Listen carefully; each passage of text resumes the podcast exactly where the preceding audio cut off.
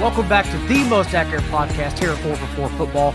As always, I'm your host, John Daigle, joined today by friend in life and the man updating for projections around the clock, given the chaos going on, especially in a 16 bye week.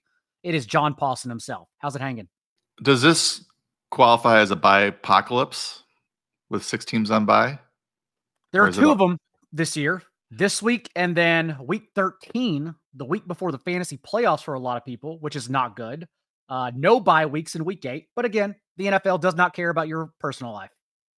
Yeah, I think this is uh so if, if it's the most this year, then I think it qualifies as a bipocalypse. I just I, I like saying that word. This one is also much less gruesome than week 13 when all the good offenses go on by. And anyone who drafted kickers early, like Justin Tucker knows that because we're in charge of waivers for our leagues. And we knew we just didn't want to pick up a kicker until week 13. So I have that going for me. I don't have to worry about that spot, at least in a lot of teams.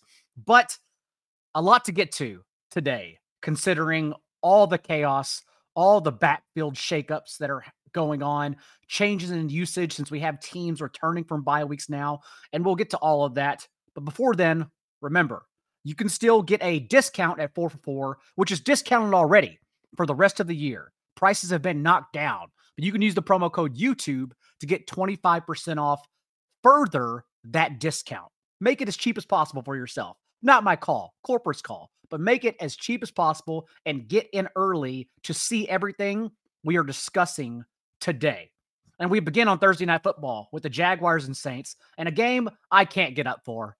The Saints missing both starting tackles. Trevor Lawrence banged up, and we think he's going to play. Calvin Ridley averaging a 15.5% target share against man coverage, which the Saints play at the league's fourth highest rate. And then, of course, Derek Carr still being one of the league's worst quarterbacks in completion rate inside the red zone, as he's been for his entire career. So let's just begin with Lawrence Paulson. Where do you have him ranked for everyone, assuming he's going to play? Uh, I have him ranked as a low end QB1 at 12. Uh, the, the, Saints are 14th in adjusted fantasy points allowed to quarterbacks. Um, so he's sort of in that range with like Russell Wilson, Matthew Stafford, uh, Sam Howell, and Jared Goff. Very, you know, mediocre sort of matchups there. I think Stafford probably has the best matchup of those four. Uh, Lawrence can run, but I don't know how much he'll run. So he might be a little bit limited in his, you know, as far as the rushing yards are concerned. Um, but if he plays, you know, he's one of the better quarterbacks in the league. So, uh, you know, probably a safer play than Sam Howell playing the Giants, who are, you know, they're 12th in adjusted fantasy points allowed to quarterbacks. There's been a few games where teams just haven't had to throw on them. They had that really ugly game with the Bills last week. So, you know, I think I trust Lawrence a little bit more than Howell this week. And for the Jaguars passing game, running attack, it's also concentrated that it makes it simple. Even Travis Etienne, we hinted at it last week, but now he has every single role for himself. Three games now, his past three, that he's handled 100%, all five of the team's running back touches inside the 10 yard line. No one else is getting used in that department. So Etienne has every single role now. On the other side of the ball, though, for the Saints, we did see some change ups that included Taysom Hill starting in place of Juwan Johnson as a true tight end. 13 snaps in line, 25 out wide, and then, of course, leaves with eight targets. So, where are you ranking Taysom Hill for everyone among tight ends this week? Yeah, is this going to continue? Uh, is this? It was the weirdest thing ever. I looked at the box huh? score last week, and he had six catches at one point. I don't know if he finished with six. Uh, he, he is always discounted in the uh, as a tight end in the tight end premium because he doesn't catch passes. But now apparently he's going to start catching passes. Um, you know they have Foster Moreau there. Uh, Juwan's out again. It looks like so. Uh, you know I've got Hill at 22, but you know he could probably art talk yourself into him as a streamer given this new role. I mean I don't always trust these these roles like this that have completely gone against everything that's happened in the player's career. Uh, the other issue I think with Hill is that you know with Jamaal Williams back, he's unlikely to see maybe as many carries or goal line carries as he he would. He still could. Uh, Jacksonville is third in adjusted fantasy points allowed to tight end, so it's not the greatest matchup. I did want to mention on the Jacksonville receiver side that I do have you know Ridley and Kirk a lot closer this week. I think you know I might actually put Kirk ahead of Ridley given the uh, man coverage splits that you mentioned um, at the top of top of this uh, segment. And I, I personally think Kirk should be ranked over Ridley every week. Um, he's been the more consistent option. Calvin Ridley's two highest highest target shares this season, including last week, have come against the Colts, who play the league's highest rate of zone coverage and cover three, which Calvin Ridley has seen over 30% of his targets against. So, like, there are reasons why he's seen a high target share against the Colts in particular, and Kirk is just leaps and bounds earned more targets than Ridley so far in the year. And we're in week seven. Like, who cares about ADP? We're playing a week to week game now. There's no reason to hang on to name value right now. So, yes, I am of the camp that believes Kirk should absolutely be ranked over Ridley for week seven. Sounds good. I think Evan Engram's a solid tight end as well. And then uh, you get into the the Saints backfield. I interested to hear your take on what you think Jamaal Williams, you know, carry share will be in this game. You know, he's coming off the injury. He's got a hamstring injury. Uh, you know, the Saints have always tried to limit Alvin Kamara's touches when they can. Uh, but so far this season, it's been kind of a one man show in that backfield. So I'm interested to see what happens with that uh, tonight. And they gave Jamaal Williams so much money that I doubt we see the 24 touches that Kamara has seen in each of his last three games now. I bet we get Jamaal Williams just pummeling into the line of scrimmage a couple times. Jaguars defense has still been pretty stout. So yeah, they're good against uh, the run. They they they limit runs, they allow big plays, but they limit runs overall because they are they do have the their 20th and rate of 10 yard runs against them. But overall, yes, they have limited running backs and contain them pretty well. So Jamaal Williams not really on my radar for standalone value, but does he cannibalize Kamara? I think so. Uh, where do you have Kamara ranked?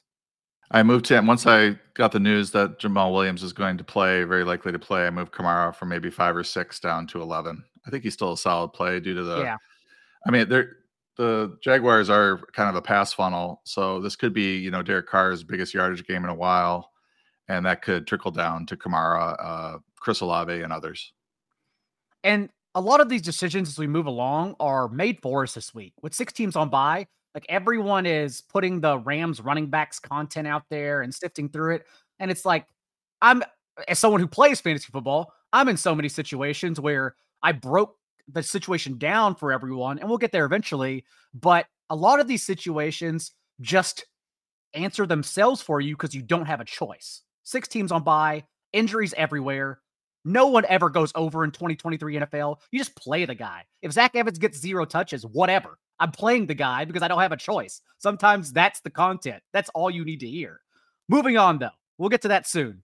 Lions at the Ravens, and one that I'm hoping doesn't let me down because I want to be excited. Dropped all the way to 41 and a half total, has been bet back up to 43 because if the weather holds, and that's what I'm worried about here, sloppy conditions projected. But if the weather holds, I think this game could be pretty fun because the Lions have created chaos on defense, but this is their first real test since they allowed 37 points to Geno Smith in overtime. And their last four games, they've played no one. Desmond Ridder, Jordan Love, Bryce Young, and Baker Mayfield. And the way this defense operates favors Lamar Jackson. The Lions have schemed the fourth highest rate of zone coverage. And against zone this year, Lamar has averaged a 71% completion rate for 8.7 yards per attempt.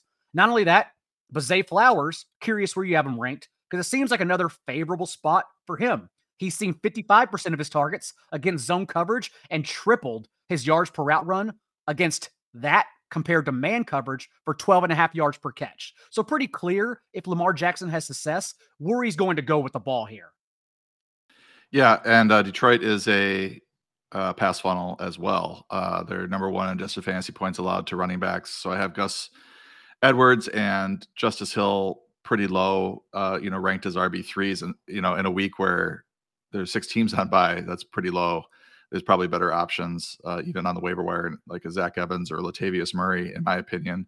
Uh, as for Flowers, I have him at 22. He's been bouncing in that 19 to 22 range as I've been updating projections. Uh, Detroit is 23rd in adjusted fantasy points allowed to receivers. Last week, he was uh, popping in the week six uh, breakout receiver model, and he uh, found the end zone, uh, had a good game.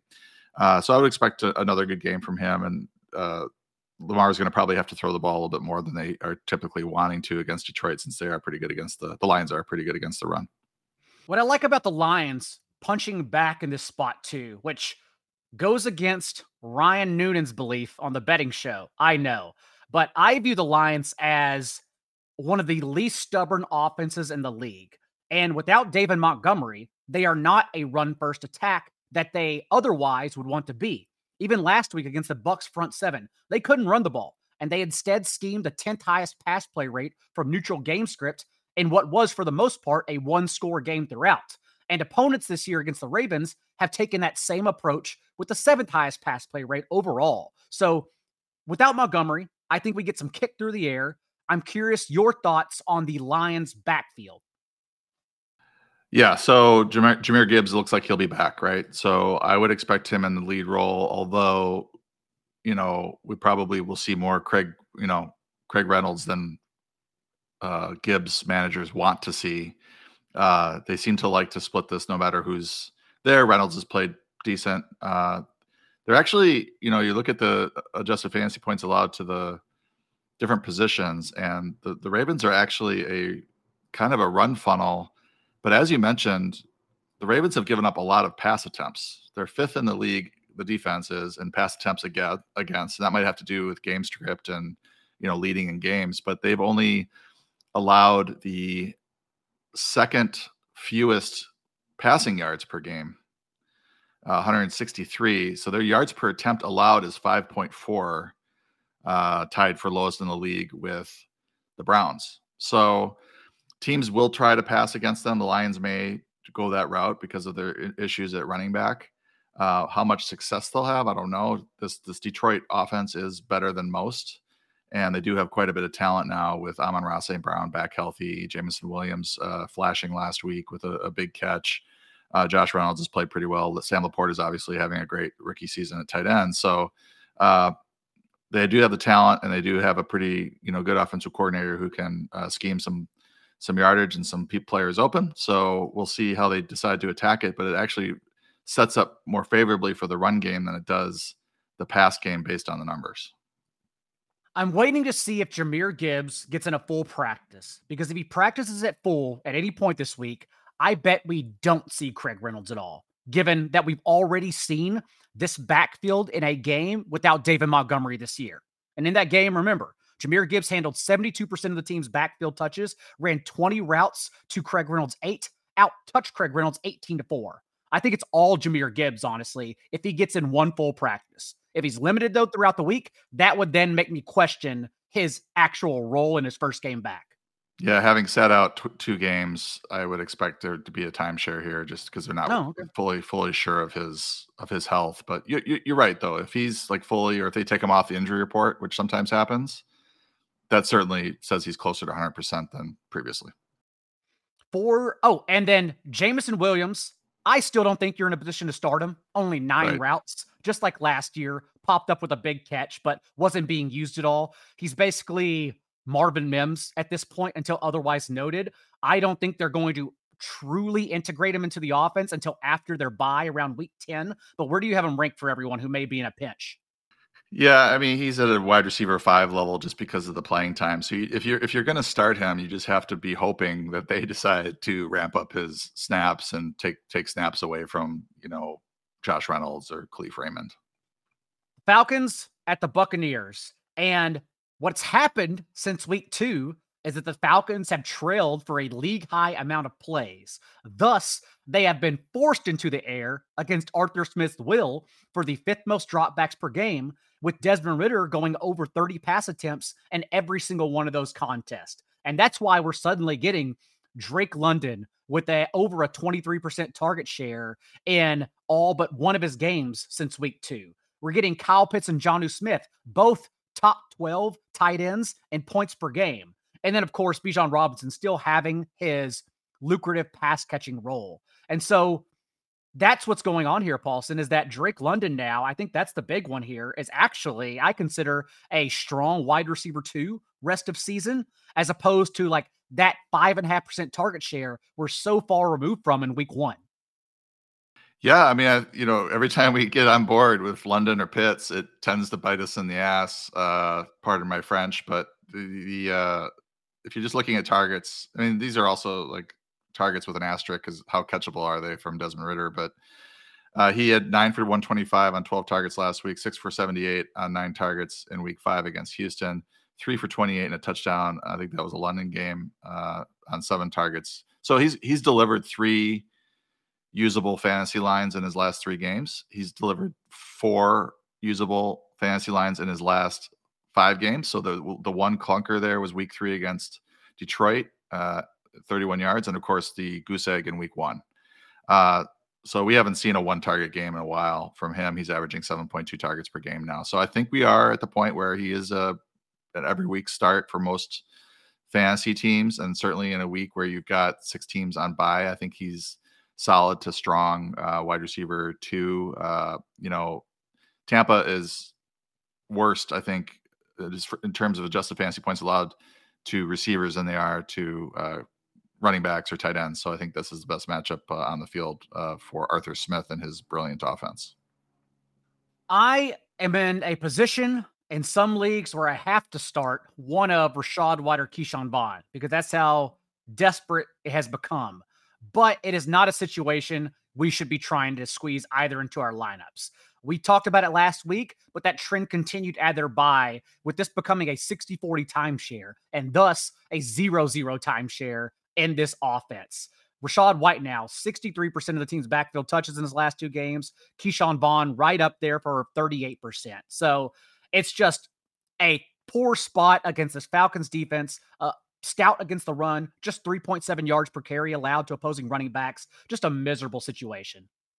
Last week, White had seven carries, Vaughn had six carries. I mean, the only bright spot for White is that he actually rushed for 26 yards, which is almost four yards per carry, whereas Vaughn rushed nine yards on six carries, which is absolutely brutal 1.5 yards per carry. And White had four targets to, to Vaughn's two. So the only reason I would start, I mean, I would I would pick White over Vaughn unless we got some news that Vaughn was going to get the start. But you just you're just banking on a game where he might get 15 touches and you know maybe fall into the end zone. But in a, in a week where you've only got where you've got six teams on by, it's you know a situation you might have to might have to start him.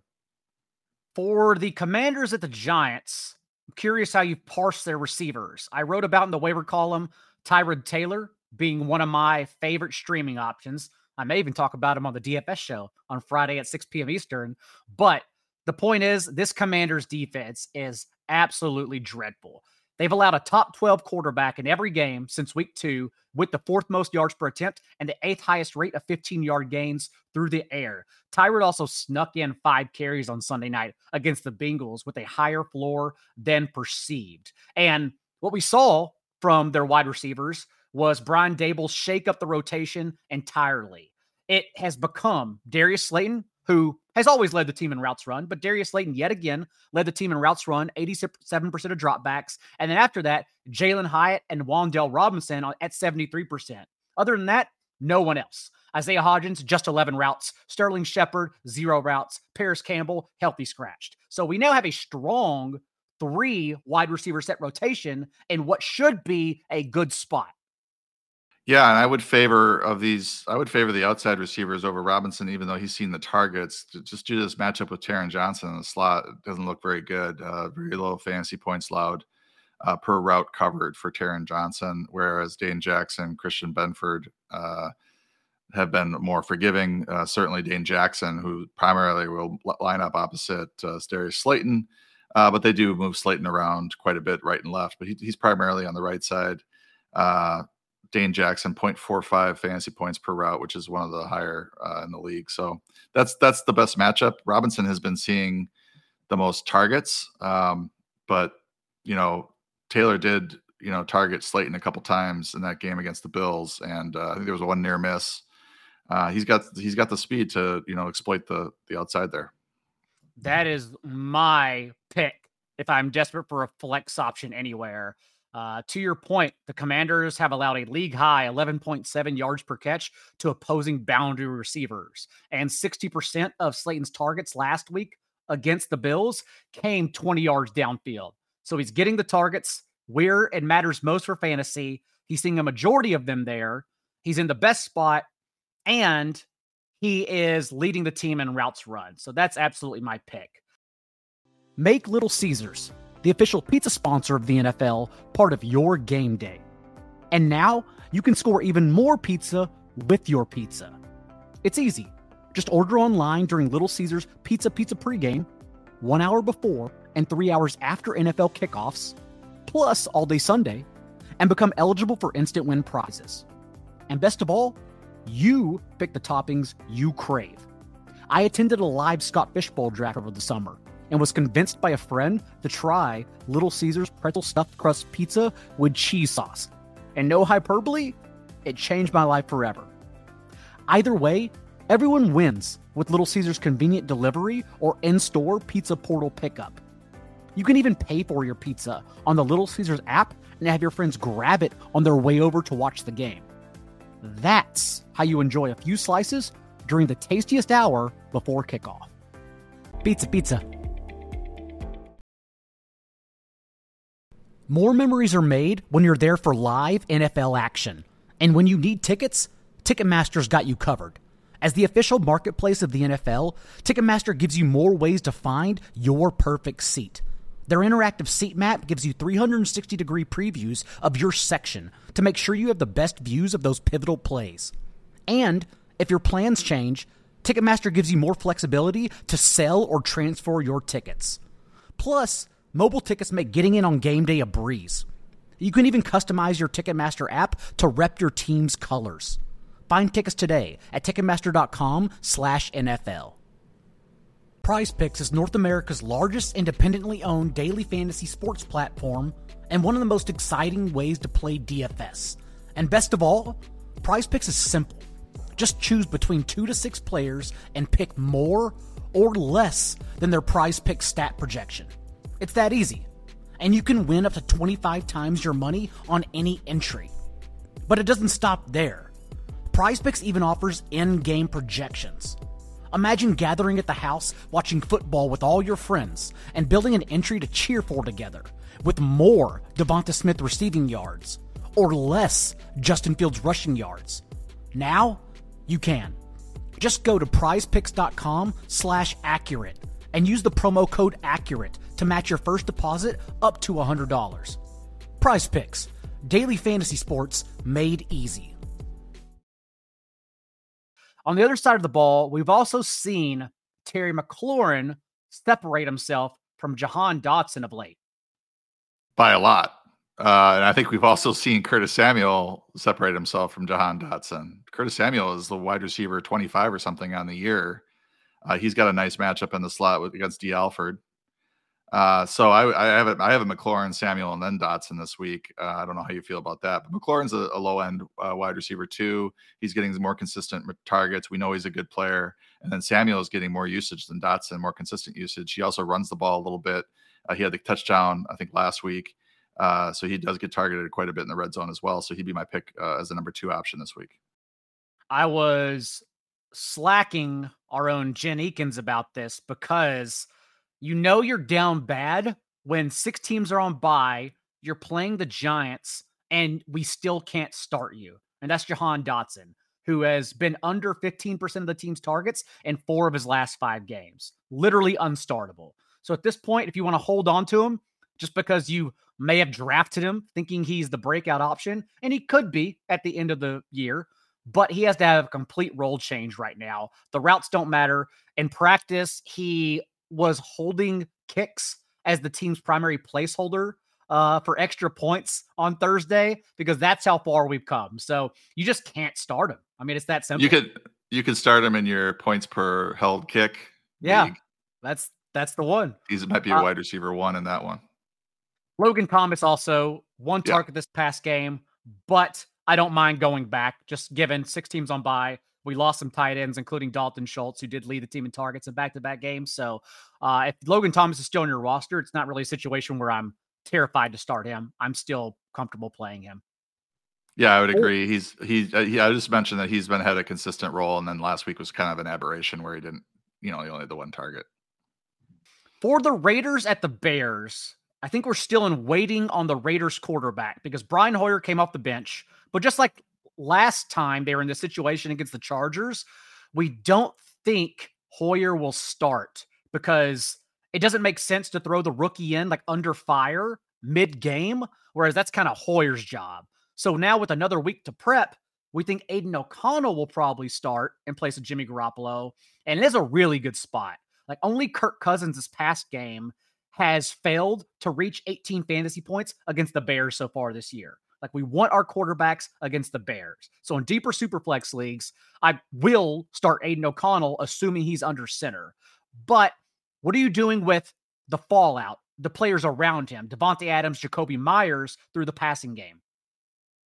Yeah, that's an interesting take. I have right now. I have uh Hoyer in the because I, I thought that the his him coming in relief would indicate that he's going to start, but I think you're making you make some sense about how he probably had a much better equipped to come in mid game and do decent than O'Connell, and that if they want to see what O'Connell can do with a week of practice, I'm going to keep and an eye on that. Go we ahead. didn't get a fair look at O'Connell in week four. Uh, Khalil Mack just stayed in the backfield for six sacks, whereas like this time, I mentioned the Bears matchup for fantasy, but also their 21st in pressure rate. If it's O'Connell, I think it's a pretty good spot, honestly. Yeah, uh, Bears. I mean, Bears Raiders. Uh, I mean, this is one where you probably want the defenses the most of any of the team, you know, any of the players. Uh, yeah, it, has been interesting to see Davante Adams sort of. I wouldn't call it a fall from grace. He still is playing an excellent. He's had some big games. Uh, I think he's frustrated with the situation right now. I can't. I can't blame him. He went to Vegas to play with his old college teammate, and they summarily dismissed Derek Carr. And, and you know, after the year, and now he's dealing with Jimmy Garoppolo and Aidan O'Connell and Brian Hoyer as his quarterbacks, and he's also dealing with a target uh, pinch with Jakobi Meyers uh, playing very well. We knew he was um, an emerging receiver uh, in New England last year, and that was a good signing by the by Vegas to bring him over. Uh, so it's just not the Davante 12 plus targets every week like we've been seeing. Um, and we can, I mean, we can hope that the passing game does well uh, but with this quarterback change, we just don't have a ton of confidence. So I think he's being bumped down from like five or four or five range down to eight or nine. Uh, Davante is, while uh, Meyers is at you know low end wide receiver two, high end wide receiver three.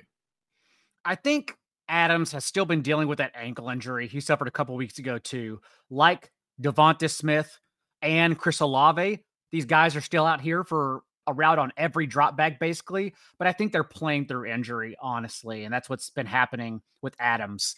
You talked about emerging, though, and that's what leads me to Michael Mayer in a sweet spot against this Bears defense, allowing the a top three amount of fantasy points per game to opposing tight ends. Mayer, the trend continued this past week after leading Austin Hooper in routes run just two weeks ago.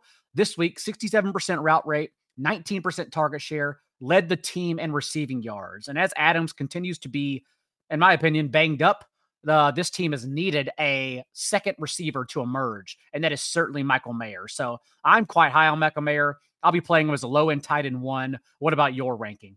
Yeah, he's he's moved up in the rankings. Obviously, started the season as Austin Hooper's backup, and over the last three weeks, we've seen a steady increase in usage and steady increase in snaps played uh, to a point where he was playing more snaps than Hooper last week, uh, and had a, you know has had some good games here the last couple weeks. So yeah, Mayer I would would have as a mid range to high end uh, tight end two this week. On the other side of the ball, Tyson Bagent under center. Undrafted D2 quarterback from Shepherd University came in for relief of Justin Fields dealing with his finger injury, and he played exactly as you expected. Uh, fumble six, a egregious interception, throwing it downfield on first and 10 when they were within one score of their opponent. Um, but I don't know what to do with DJ Moore. Like I'm in a situation where I think I should be benching him for Jordan Addison and a handful of others. So where do you have him ranked? Yeah, I mean, you could. You could make that case. He did get, uh, I think, four targets on 10 pass attempts from Bagent. So I think they quote unquote targets. Yes. Yeah. I think he did complete three or four of them. So I don't have the stat head uh, sheet pulled up here, but I wasn't after looking at that. I wasn't as concerned about Moore. Uh, just, I mean, it isn't particularly great matchup. I have him at uh, wide receiver 15. Vegas is sixth in adjusted fantasy points allowed to running backs. I think this is a game that Vegas will try to control on the ground and kind of drain this clock and use Josh Jacobs a lot early and often and just try to do long drives. Uh, so that might limit uh, the the Bears' offense's uh, opportunities. Certainly, if if Fields out, it's a big downgrade for DJ Moore.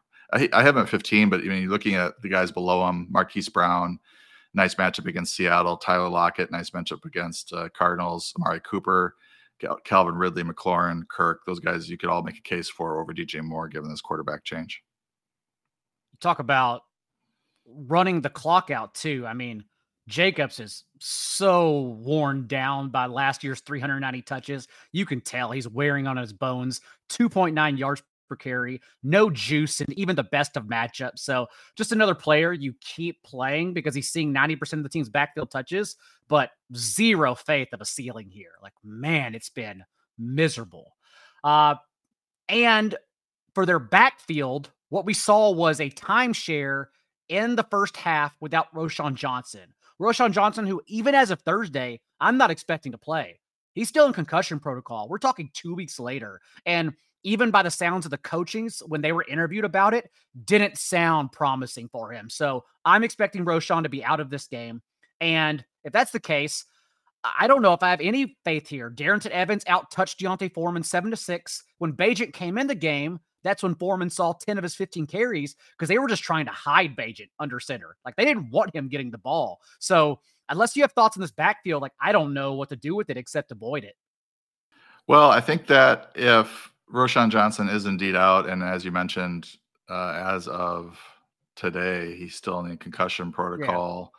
Which is two uh, weeks removed from when he suffered it. Yeah. So, I mean, normally we knock him out. Uh, that's bad phrasing. Normally we remove him or a player from the rankings the following week for sure, and then they're usually back two weeks later. And now we're getting worried. Uh, he needs to get involved in practice here quickly. I don't think it's going to happen. So I'm going to take him out of the rankings today. Uh, Foreman's going to move up. I mean, I think into especially this week. Uh, he's at 22 right now. Uh, Vegas is 27th just to fantasy points allowed to the position. I think there'll be a run heavy game plan given the quarterback situation. They should have some. Uh, I mean, AJ Dillon had his best game against the Raiders. Uh, Says a lot.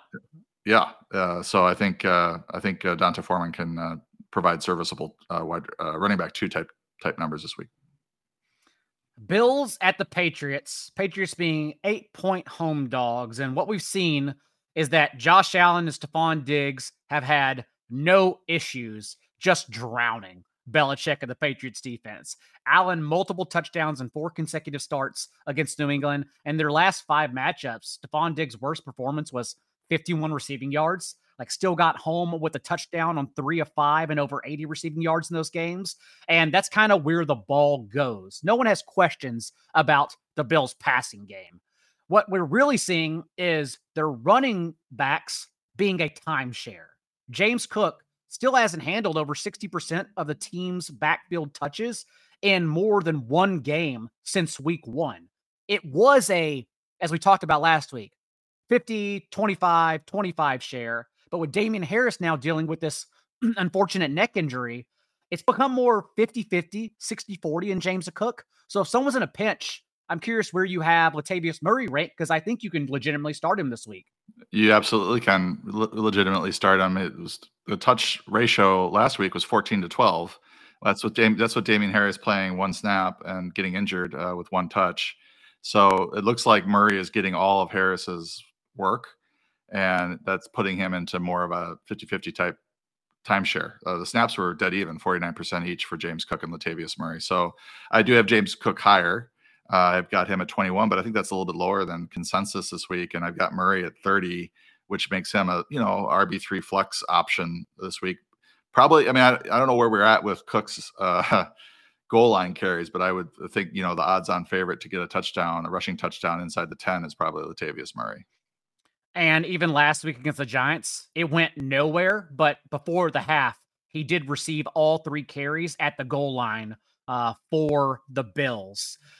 For the Patriots, I think it's actually pretty simple. Like Kendrick Bourne popped up last week with that 35% target share because Juju Smith Schuster and Demario Douglas were out. There was nowhere else to go with the ball. Also, for their tight ends, Hunter Henry banged up, limited or not practicing the last time I saw on Wednesday. And so if Henry's out, if those two receivers are out, it's very clear. Like if you're desperate, you go to Mike Gesicki and Kendrick Bourne. Otherwise, as Kendrick Bourne has shown us since week one, it's just hard to trust him weekly. Like you don't need to get there. But for their running backs, assuming Rhamondre Stevenson plays, where do you have him ranked since him and Zeke are still uh, playing just enough to annoy us with Rhamondre? uh, Rhamondre, I have him as a you know solid RB two in a short week. Uh, Buffalo is still getting gashed on the ground. Uh, I think it's five point something yards per carry. Uh, it was over 5.4 yards per carry, 134 yards uh, rushing allowed per game. So that's the way to beat them if you're going to try to keep it close to beat them. Uh, Saquon Barkley had a rough start to that game, but then broke a couple of big runs on an important drive for the Giants to keep that game close.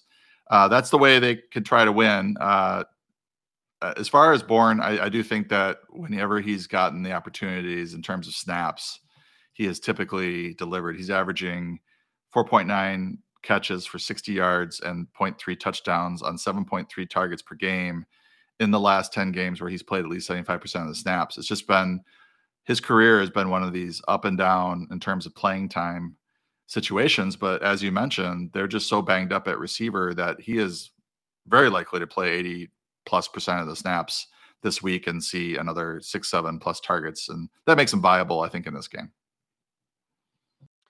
Browns at the Colts. And we at least have enough confidence in PJ Walker if you were to start. Deshaun Watson limited and throwing on Thursday. So we'll have to see. Either way, an amazing spot for Amari Cooper. Uh, even if it's Walker, just last week, Amari Cooper 24.2% target share. Remember from Deshaun Watson, Cooper was leading the team with a 35% target share. Elijah Moore just behind him at 33%. No one else mattered in that case. Even David Njoku was down to only 11% of the team's targets from Watson. And now it's this Colts defense that has allowed one and on two occasions two different wide receivers to score at least 13 PPR points in every game this year. So no matter who's under center, I think the point is we're loading up on the Browns receivers and having confidence. Yeah, and I think what we saw last week was that uh, Cooper and Walker have a good enough rapport that we can trust Cooper out there. He's got a nice matchup with Julius Brents uh, as well. The Colts are a secondary that we've been targeting. Um, this year. So I think it, it's a it's a good spot for him. I have him ranked as a solid wide receiver too. The Browns backfield a timeshare out of their bye. Even on the first drive, Kareem Hunt out touched Jerome Ford three to one. At the end of the day, Jerome Ford 19 touches, Kareem Hunt 15, Ford 14 routes, Hunt 13. So a true timeshare. But now, last I saw on Wednesday, Kareem Hunt banged up, not practicing so we may get a full Jerome Ford performance here. Where do you have those two ranked? Uh, I have I have Ford as a low end uh, RB one. I have uh, Hunt if he plays uh, ranked as a high end RB two. Is it was uh, you know for Hunt managers it was nice to see him get that sort of workload and you know they're starting to do a timeshare with him and Ford. But if he's banged up or out, then I can I think you can look at Ford as a solid RB one. Terms of volume. Uh, the Colts are 24th in just the fantasy points allowed to uh, running backs. So I think he, with Hunt out, would be his his touch floor would be very high. The Colts also an interesting situation because we saw the pendulum swing back in the favor of Jonathan Taylor, as we expected 42 million later. And after out touching Taylor 25 to 7 in their first game together, Zach Moss and Taylor instead split touches 50 50. How are you parsing this backfield against this menacing Browns defense that has literally allowed the fewest yards from scrimmage of any unit since 1971?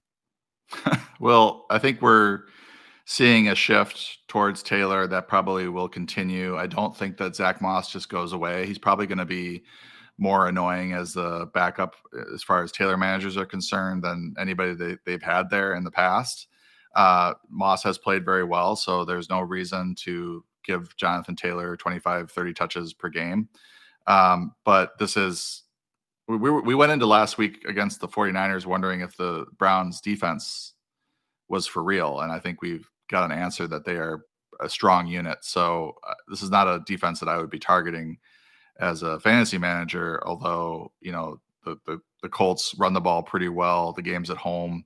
I could see Taylor getting there with you know 60 yards, 80 yards total on a touchdown uh, potentially, but this could be a grind. And it's tough for their wide receivers here. I thought Gardner Minshew was shaving points in the first half. He looked so terrible. Also, the Browns allowing a league low receiving yards per game to opposing slot receivers. So we have this 21% target share for Josh Downs from Minshew instead of Anthony Richardson. But I don't have any amount of faith in it this week at all. Uh, any notes on the Colts wide receivers before we move on? Yeah, I mean Pittman is downgraded due to this matchup. Uh, the, the, the Browns are number one in adjusted fantasy points allowed to receivers, which is not a huge surprise, and that that kind of puts like a fringe option like Downs into the wide receiver five type rankings because we just you know there's just not going to be a ton of passing yardage available. Gardner Minshew hasn't looked particularly good. He's unlikely to to tear it up this week. So the the one guy you can maybe count on is Pittman in terms of a dart throw because of the number of targets he's likely to see uh, but don't have a lot of confidence in Downs or any of the other pass catchers for the Colts. Steelers at the Rams. And what everyone wants to hear is how you are ranking the Rams running backs this week between Zach Evans, Darrell Henderson, who's not even on the active roster yet, Myles Gaskin, and Royce Freeman. it's a good matchup.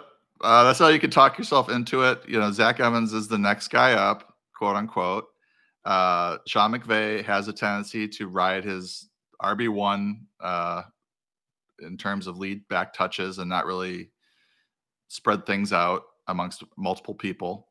Uh, does he trust him? I don't know. He's but he's been the one that's been with the team and you know been active, and uh, this is a good matchup for him. I have him ranked as an RB three, just on hope that uh, the trends sort of continue. That the next man up is the guy there, and that he sees the bulk of the touches and in a nice matchup against Pittsburgh. The Pittsburgh defense is kind of overrated, in my opinion, in terms of fantasy wise. Like they give up a lot of points all over the field. To your point, a Rams running back has handled 71% of the team's backfield touches in every game since week two. That's been Kyren Williams to this point, but we think one player is going to be used.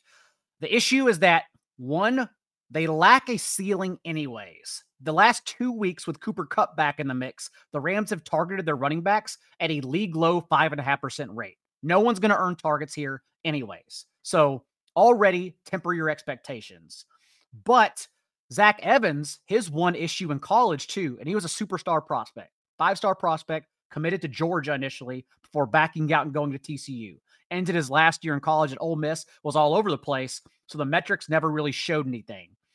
But the one thing he did terribly was what Kyren Williams and Darrell Henderson understand, and that's pass pro. So I already don't think they have a ceiling because you have to be used in the passing game to have any amount of ceiling. Ask the Ravens running backs. But if Evans is also not going to be in there in pass pro, and even when Sean McVay was asked about it, he talked about Darrell Henderson. He had one line that I, I can't shake, and he just said that he gets his nose in there in pass protection and gets dirty. And that told me, oh, like Evans isn't playing on passing snaps at all either. Not that he would see the targets anyways, but he's not going to be in there. So if that's the case, uh, my guess, and that's all it is, my educated guess is that Zach Evans leads in touches, and I have to start him because we have six teams on bye. Royce Freeman is a special teamer, and Darrell Henderson is familiar with the scheme.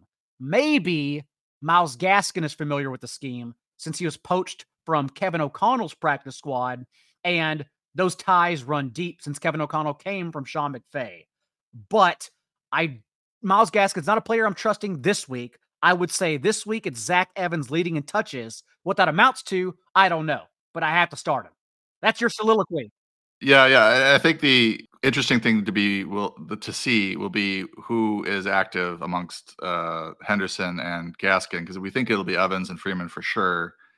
Uh, but so that gives you you know the highest floor probably with Evans. But he you know would it be shocking if they just brought Darrell Henderson in and he saw 15 touches? I mean, I wouldn't be super surprised. But to have somebody come off the street and see that sort of workload when Evans has been in the fold this whole time, it would be would be surprising. The real answer is the Rams passing game.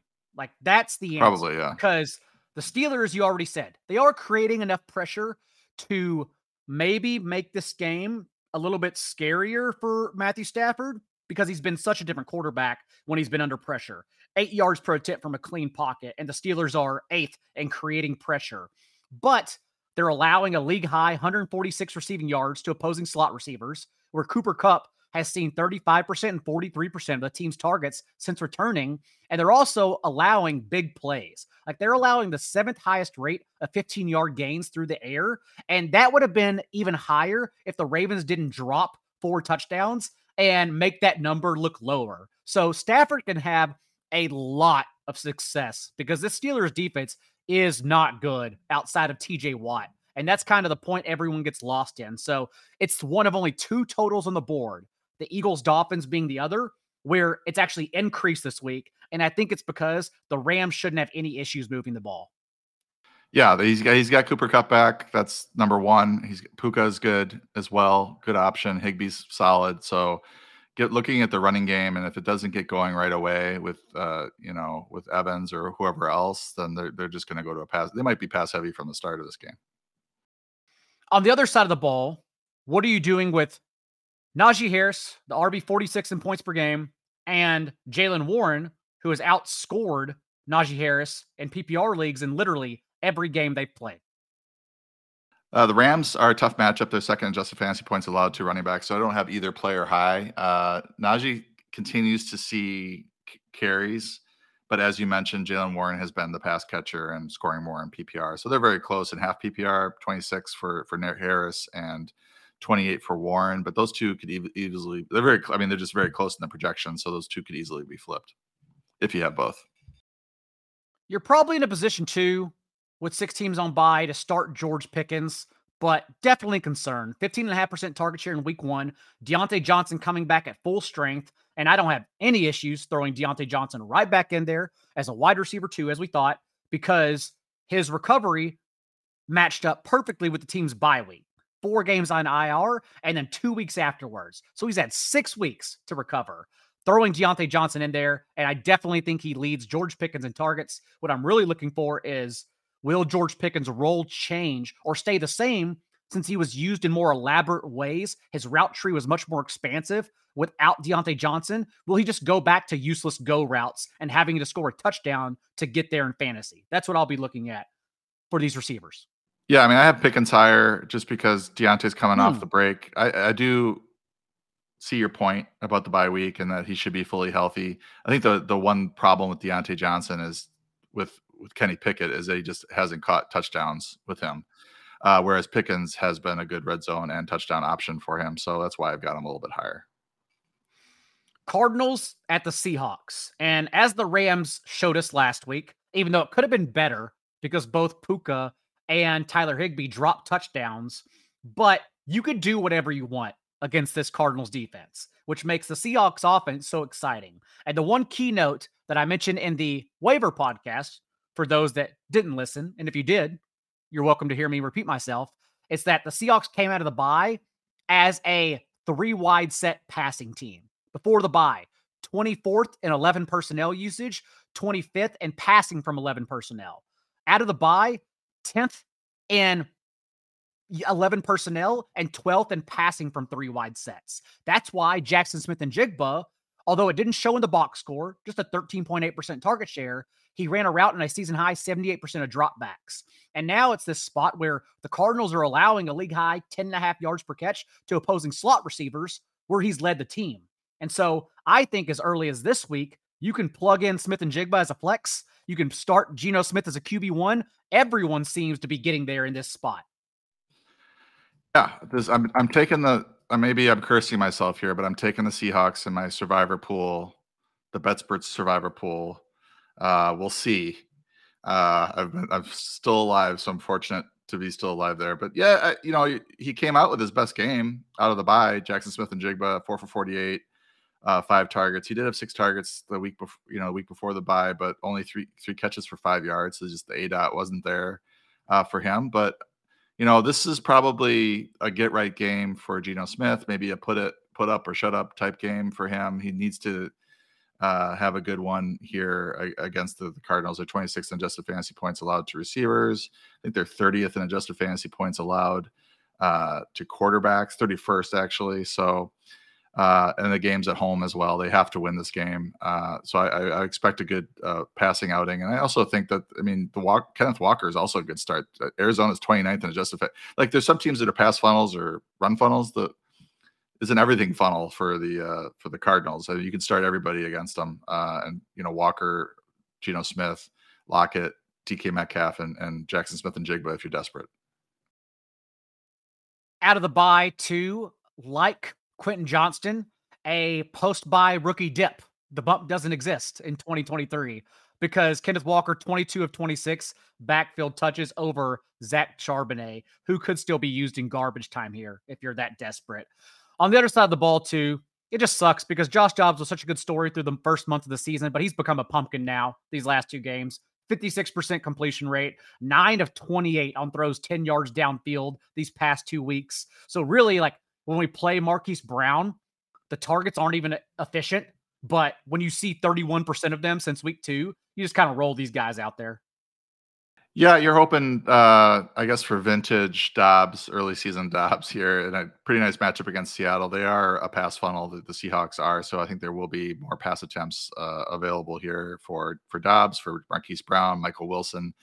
Uh, I think Marquise Brown is a solid wide receiver too. I think Wilson is in that wide receiver four. You might want to start him as a flex type play. Rondale Moore is just his uh, usage has been a little bit up and down, um, but I think Brown certainly is startable. Wilson is kind of a dart throw, uh, and I think Dobbs as a in a game where they're going to have to throw. I think due to what we said about the Seahawks offense putting up some points, uh, I think Dobbs is viable as a QB two streamer.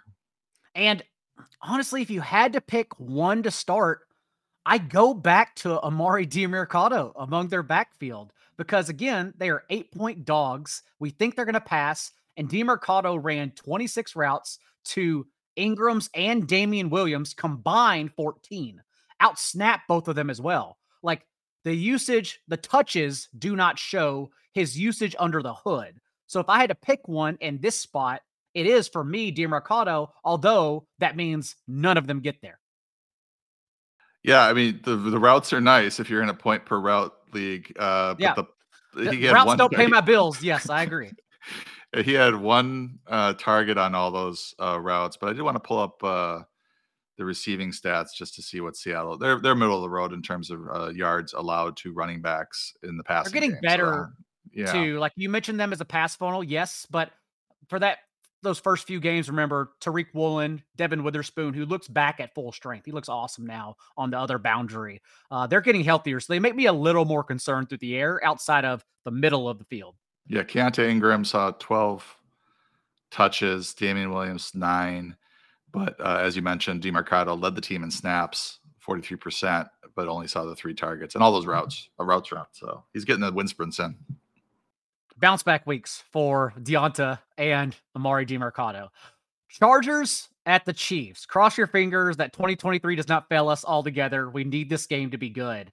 Justin Herbert, has averaged 24 fantasy points in his last four games against the Chiefs under Brandon Staley. And not one of those games was decided by more than six points. My only concern is that since the Chiefs got Chris Jones back in week two, it's their defense that has stood out among their offense. Only 13.4 points per game allowed in that span. If you look at the advanced metrics, second best in EPA per play and drop back success rate in limiting opposing quarterbacks, and the third highest rate of pressures that they've converted into sacks.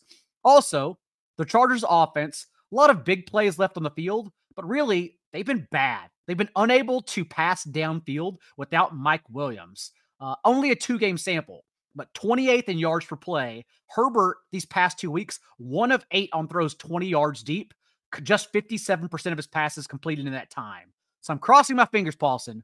We need a good game. I believe in Josh Palmer, these ancillary options for the Chargers, but I'm worried. Yeah, they're seventh in. I was looking at the AFPA. They're seventh in adjusted fantasy points allowed to receivers. Keenan Allen, you start him, you don't even question it. But Palmer as like a fringe option is a little bit less appealing to me. But he did drop a deep. He caught one. I think he was four for seventy-seven last week, but he could have been. I think he dropped one, uh, unless that was the week before, a, a deep ball as well. Uh, but he's still well ahead of Quentin Johnston. We're not seeing any pressure there on Palmer's usage. So he's certainly the number two receiver in this offense. I think Gerald Everett is a viable tight end streamer as well. I mean, the, the one thing you can sort of hang your hat on or hope hope happens is that the Chiefs are able to score points on this defense, which you know the Chargers defense is a little sketchy. Uh, jump out to a lead and you know get Herbert into a very pass heavy type environment. And for the Chiefs, it is easy as well because even with Kadarius Toney scoring a touchdown last week, Rashee Rice led him in fantasy points and had his routes increase to 60% from the time Justin Watson was injured. Remember, Rice was only running around 31% of dropbacks through week five. So we think it very clearly goes to Rashee Rice. And then, of course, Travis Kelce, who we keep trying to pinpoint Kelce's regression here, but once again, averaging 3.3 more points per game than next clo- closest tight end. No one else matters. We're all just living in Kelce's world. Yeah, and he's got a, a new girlfriend too. I heard. Uh, Haven't very, heard that. Yeah, she's a successful person. Um, so good for him. Uh, yes, to underline your point on Rashee Rice, he posted four for 72 on four targets, ran the second most routes after MVS uh, last week. He's averaging 2.75 yards per route run, which is easily the team high. Watson was second with 1.71. He's running most of his routes out of the slot. So I don't know how much the Watson uh, injury is going to affect him, other than the fact that they just may be like, okay, we need to get him on the field more because he's our most productive receiver. Um, he's got the second highest yards per route run by uh, 2019 or 2023 rookie uh, behind only Marvin Mims. So there you go. I think Rice is a solid wide receiver three. I've got him at uh, 33 this week. Uh, I don't know that I would trust any other player in this uh, receiving core. You know, obviously Travis Kelce, but any other receiver, I don't know. I don't see anybody else that I'd want to start. I think Rice is the is the play. I mean, imagine starting MVS or Kadarius Toney. How down bad do you have to be to get to those guys? I mean, if uh, you're in a point per, you know, win sprint, uh, MVS is is up there. He's available. He's certainly available. Uh, Packers at the Broncos. Broncos, the line has moved a lot. Broncos now a one point home underdogs. And curious where you have Aaron Jones ranked limited week. Not sure if you've heard anything else on if we think he's going to be actually healthy or just fake healthy like the last game we saw. Well, coming off the bye, I feel like he's got to be there. Uh, you know, I think it's training the right way. He has the best matchup in the league. Uh, Denver is 32nd just fantasy points allowed to the position. So in a short week, I have him at RB 13, uh, right below Jerome Ford and ahead of Brian Robinson. Uh, it's kind of a wish ranking right now. We'll see if he, you know, it'd be nice to see him and get a full practice in tomorrow. Uh, but we'll see. Uh, AJ Dillon, if if Jones is out, AJ Dillon will move into you know the RB two ranks just out of volume and matchup play, and he did pretty well against uh, Vegas uh, in a nice matchup uh, that Monday Night Football game. So that's where I'm at with him. Jordan Love, I have him at nine. Uh, he might need to be down below Stafford just from a floor standpoint, but Denver is 30th in adjusted fantasy points allowed to quarterbacks. So this is a good spot for the Packer uh, passing game if they can get things back on track. Christian Watson and Luke Musgrave are the two I have the most faith in. Uh, Broncos allowing a 76% completion rate on throws 10 yards downfield. And Watson, who we haven't even seen at full strength yet before the bye, he's already seen seven of his 11, 10, seven of his 11 targets 10 yards downfield. So everything kind of matches and the stars align for Watson in this matchup. And Luke Musgrave, the route participation down the past time we saw him, but remember, he was benched for a couple series for running the wrong route, I believe it was against the Raiders. So if we're getting back up to this, you know, full time spot against this Broncos defense, top three and points allowed to opposing tight ends, then yeah, I'm confident with Musgrave in this game too. Yeah, the, they're 32nd in just the fantasy points allowed to tight ends are the Broncos, so they're bad in like a lot of facets of of defense. The, oh yeah, Packer Packer offense should be a lot better. And I don't know how concerned you are. Uh, you mentioned Watson. I you know looked at his matchup. He's got Patrick Surtain probably um, shadowing him. Does that does that worry you at all? Surtain hasn't been like shut down quality this year. Uh, and really all the matchups are pretty good when you just look at the pure numbers. It's just kind of a name recognition with Surtain as, as a shadow. You don't worry about that with with Watson. Anytime someone mentions Surtain, I would just tell them to pull up Robbie Anderson burning him uh, for a 70 yard touchdown from Mike White whenever the Broncos play the Dolphins. okay. It's like that's that's the only film on cornerbacks I need to see is that he couldn't contain Robbie Robbie Chosen or whatever the hell is his Robbie Chosen. Is his name is yeah. All right, sounds good. But Dob, I think Dobbs is a viable play as well. And if you're really desperate, Jayden Reed, I think the, the passing game should get back on track for the Packers. We'll see. I think Jeudy is the play on the Broncos side of the ball, just given that they're trying they're trying to feature him to trade him, but he's still, you know, he's not getting there at all. So they're actually losing value when they play him more. But given how the Packers have seeded receiving yards, in particular in the slot, I think Jeudy's the play there. But how do you have those guys ranked? Uh, I've just been fading Jeudy all year, uh, and it seems to be working out. So I'm not going to wish wish rank him any higher. I think Sutton's the best receiver there. You know, maybe Mims is number two.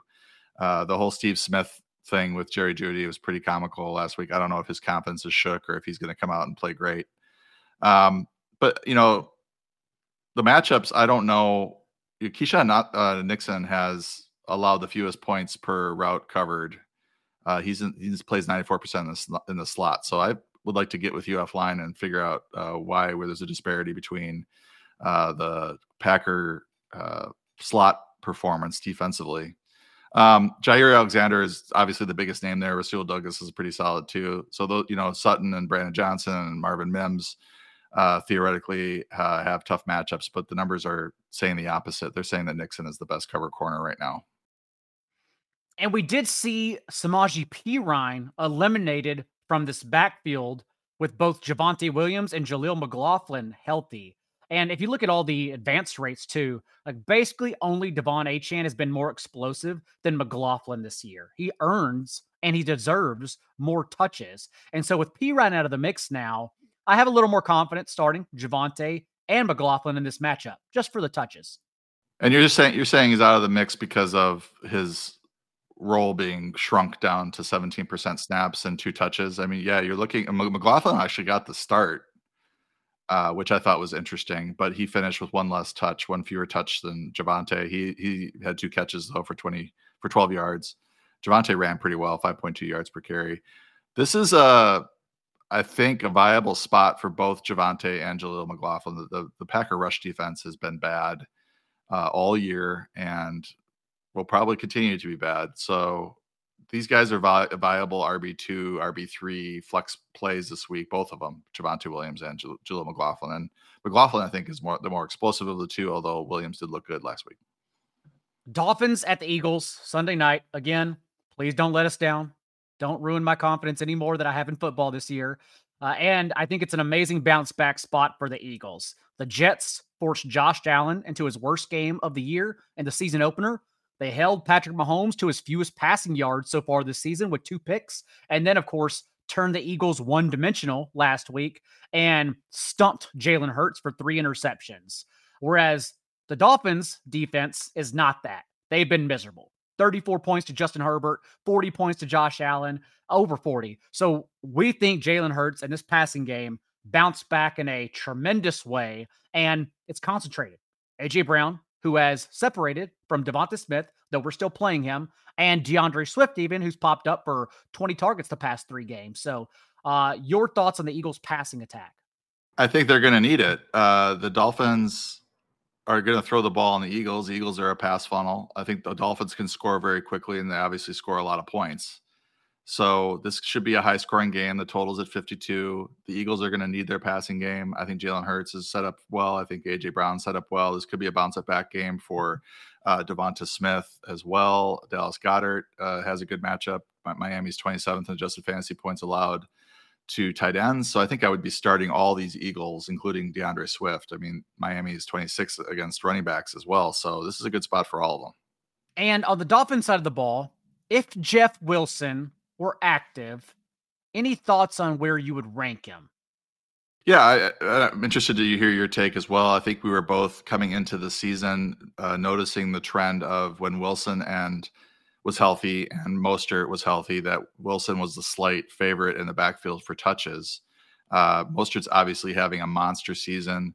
Wilson coming back off of injury. Certainly in the first game back, I want to see where things are at. I wouldn't rank Wilson very high uh, in his first game back. This is also a bad matchup for uh, Miami. We'll see if their running game is immune to bad matchups or resistant to bad matchups uh, with what they are able to do uh, with all their speed on their offense. I still have Mostert quite high because I have faith in the in the running game, but I I don't think Wilson comes off of IR and immediately sees you know 10, 12 touches. I mean, it could happen, but I think they probably want to ease him in and see how he's doing he's got. I mean, the way Mostert is playing, I don't think that they want to take him off the field too much if they can avoid it. And even teams know you can't run into the heart of the Eagles' front seven. They're they're facing the league's lowest run play rate. Uh, teams are only passing and getting the volume against Philadelphia. So I think that's how the Dolphins attack and have immense success. But that also is great for Raheem Mostert, who doesn't need to get there in the rushing game. Like he can very well get there as the team's primary pass catching back too. So I'm in a situation where like if I need to start Jeff Wilson, if he's active, I think he may be like 60-40 in his first game back in a tough matchup, but not not hoping to go there. Yeah, I mean, he's ranked in an area with, you know, Craig Reynolds for me anyway, Gus Edwards, AJ Dillon, Tyler Allgeier. I mean, these are guys that could probably see 10, 12 touches, but they're in better they're in better matchups except for Gus Edwards um, than Jeff Wilson. I think it'll be interesting to see Miami if they decide just to go pass heavy or if they do test out the the running game because their their scheme is a little different than what you know Philly has been seeing for the most part. Vikings at the Niners, rounding it out on Monday Night Football, and let's begin with the Niners backfield. Uh, and it's just the worst situation possible because I don't think we're going to know anything until Saturday morning, Sunday night. And our decisions are going to come down to the wire on Monday evening because it sounds like Christian McCaffrey is trying to play and may play. And if he does, there's a chance he's even limited, though we can't bench McCaffrey if he plays. So, really, the question is then, what are you doing with Jordan Mason and Eli Mitchell, who I, I think are just 1A, 1B. Like I I can't even imagine parsing them because I think they're just like in a timeshare. This is a tough one uh looking at it because I think you expected uh, Mitchell coming back last week back into his RB2 role, uh, but he wasn't. Uh, McCaffrey did miss some time. Mason ended up five carries for 27 yards and a touchdown. Mitchell, two carries for negative three yards. Uh, Mason out snapped Mitchell 24% to 11%, 15 to 7 in pure snaps.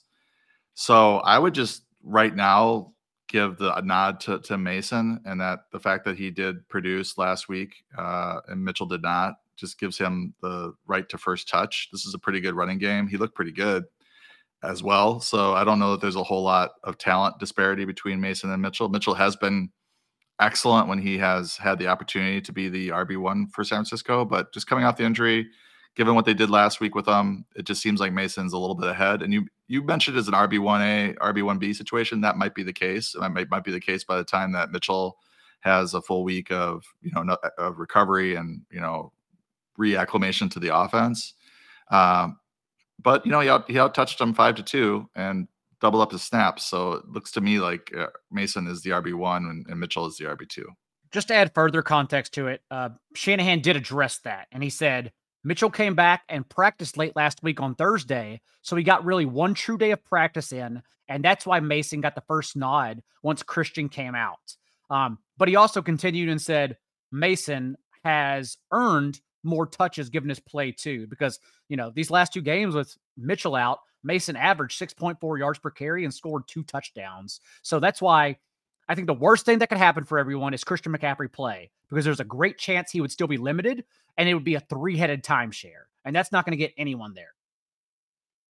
Well, if it's th- if it's you're still starting McCaffrey, and I think yeah, if he's getting if he's getting 15, 17 touches, he could get there. Mason and, and Mitchell, I just don't think you could count on if if McCaffrey's healthy or semi healthy.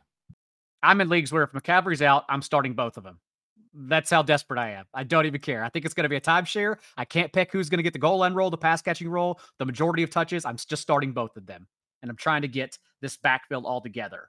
Uh, no need to talk about the passing game. Like we know exactly what's going on here. Uh, George Kittle, whack a mole every week. You know what you're getting into, but you still start him every week because once every six games, there's a 30 point burger that you have to play. So just keep on starting him. And Deebo Samuel, we are not expecting to play, correct? Yeah. And I think George Kittle is a little more, if, if, if the 49ers have a whole week to prepare for no Deebo, I think Kittle becomes a bigger part of the, the game plan. Sure. I think, yeah. you know, you would like to see as a Kittle manager when Deebo goes out that Kittle immediately picks it up, but that's not what happened last week. Uh, but I think with a with Deebo likely out, the, the other player you could start as, uh, as, a sneaky star is Jauan Jennings, uh, who kind of steps in and plays more snaps, sees more targets. Aiyuk's a must play. I've got him at, at six uh, against the the Vikings on the fast track and the dome. They're 26 adjusted fantasy points allowed to receivers. It'll be interesting to see how Brock Purdy plays without Deebo um, and perhaps without McCaffrey.